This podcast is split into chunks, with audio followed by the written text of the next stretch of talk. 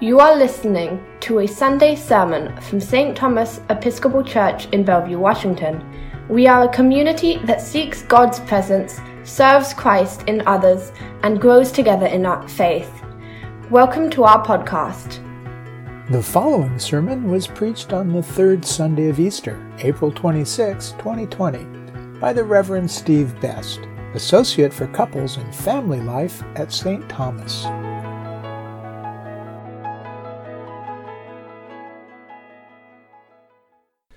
The Holy Gospel of our Lord Jesus Christ according to Luke. Glory to you, Lord Christ.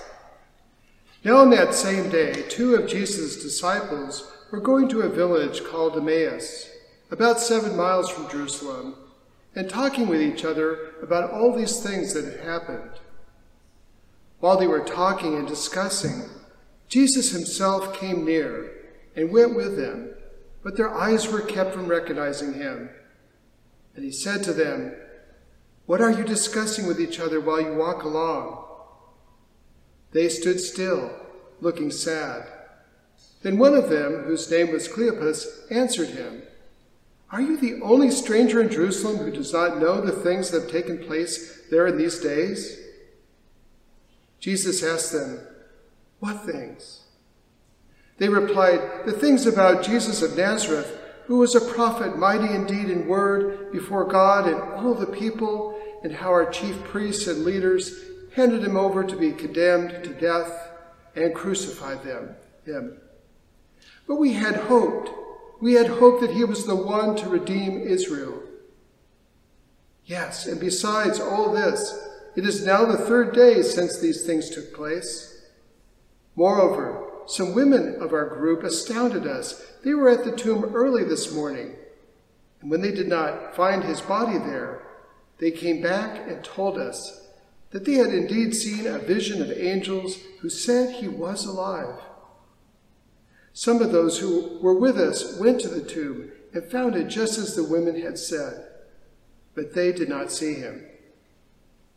Then Jesus said to them, Oh, how foolish you are! Now slow of heart to believe all that the prophets slow of heart to believe all that the prophets had declared. Was it not necessary that the Messiah should suffer these things and then enter into his glory? Then beginning with Moses and all the prophets, he interpreted to them the things about himself in all the scriptures. As they came near the village to which they were going, he walked ahead as if he were going on. But they urged him strongly, saying, Stay with us, because almost evening and the day is now nearly over. So he went in to stay with them. When he was at the table with them, he took bread, blessed and broke it, and gave it to them. Then their eyes were opened, and they recognized him, and he vanished from their sight. They said to each other, Were not our hearts burning within us when he was talking to us on the road? While he was opening the scriptures to us?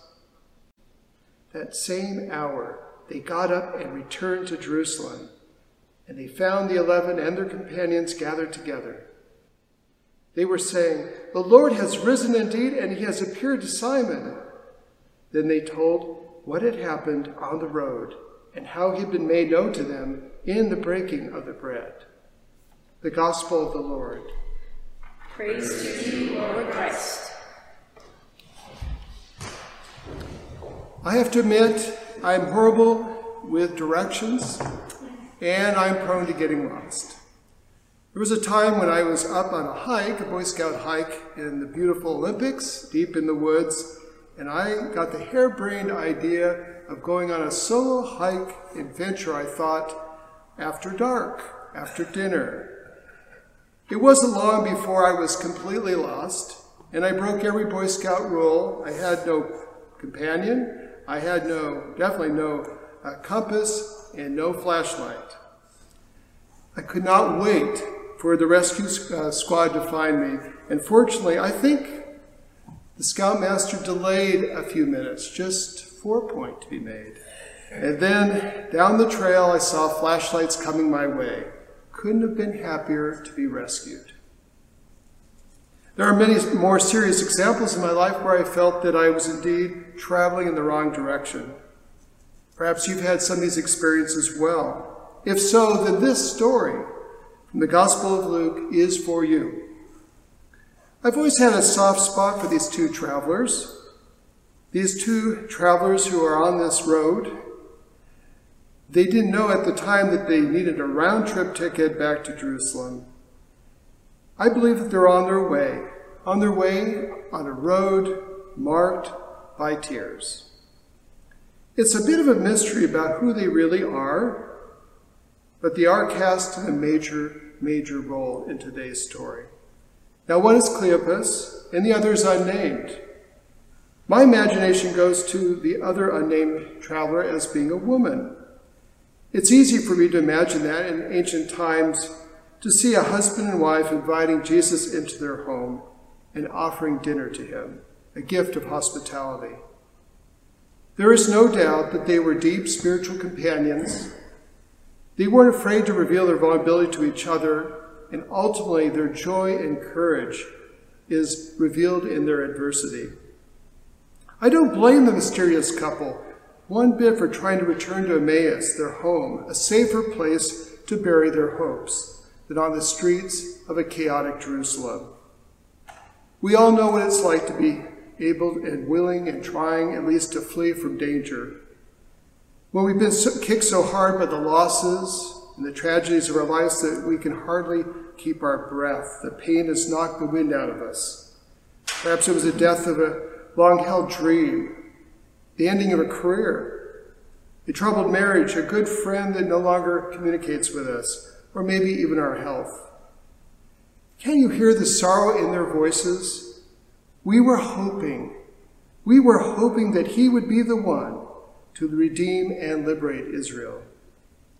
The irony is that Jesus, hope incarnate, was walking right alongside them all the way along, all the way along to Emmaus, the whole seven miles. They don't even know it to the very end. In our church's wedding liturgy, there's a beautiful prayer for companionship in the context of a newly married couple. O Lord, give this couple wisdom and devotion in the ordering of their common life, that each may be to the other a strength in need, a counselor in perplexity, a comfort in sorrow, and a companion in joy. This wisdom, this strength, this comfort, this joy is what God promises to all of us, the original disciples, and to us. Be it two doctors working side by side in the care of a patient, a sister helping her distressed brother with math, two friends who bare their souls over a glass of wine. God desires to provide for us companionship, regardless of our age or gender or marital status. God has created us for relationship, and that is clear from the moment God began creation, as recorded in the book of Genesis, when God noted that human beings were vulnerable to loneliness. The fact, uh, this fact, this need for lonely, uh, need to avoid loneliness and find companionship, is one of the things that is hardest for us to endure these present times. But as the beloved couple in today's story soon discovered, they really were never alone. They only thought they were. Even though Jesus had died on the cross, he had not abandoned them. He had come back, and he was with them. Though he was traveling incognito, he was the hidden Jesus. Okay, I'm going to get right out with it. Sometimes I think Jesus is downright sneaky. On Easter Day, the feast of the resurrection, we have come to expect the loud and joyful music of ringing bells but often God arrives in much subtler ways. Often Jesus slips into our lives when we're distracted, preoccupied, not looking for Him, and then so captures our hearts that they burn with an excitement and electricity that reminds us of what we felt with our first love. I love the hidden Jesus and I cherish him. And this Easter season, more than any other in my memory, reveals that Jesus is often in hiding, and we need to keep our eyes open to see him. Jesus hidden in a humble manger in a backwater town called Bethlehem. Jesus hidden in the heart of a grieving religious leader whose daughter was dying. Jesus hidden in the cup of water offered by offered to um, offered by a woman from Samaria who was so full of shame. And then Jesus hidden in his many parables about love that take a lifetime to understand. Jesus hidden in the disguise of a criminal hanging on a cross. The hidden Jesus resurrected in a dark tomb when nobody was looking so as to avoid a spectacle. And then one by one, two by two, eleven by eleven, he enters human hearts and captures them with his love. How might we put spiritual companionship into practice?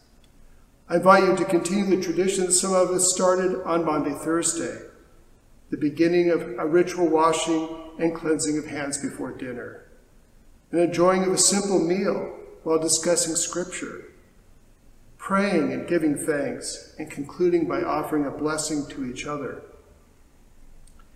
If you're living alone, don't think this doesn't apply to you. If Jesus could walk through the locked doors of an upper room, he can find you and he can dine with you.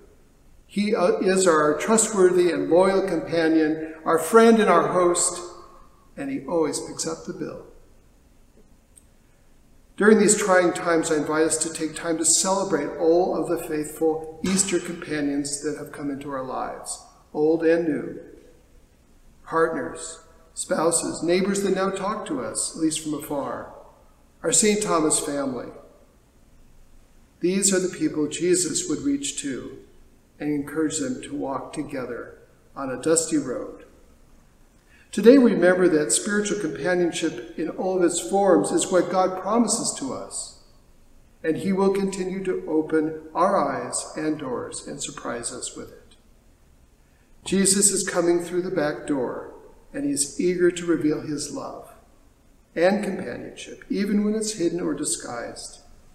And always remember, Jesus is never spiritually quarantined, and we aren't either. Amen. Amen. For more information about St. Thomas Episcopal Church, please visit our website www.stthomasmedina.org. That's at www.stthomasmedina.org.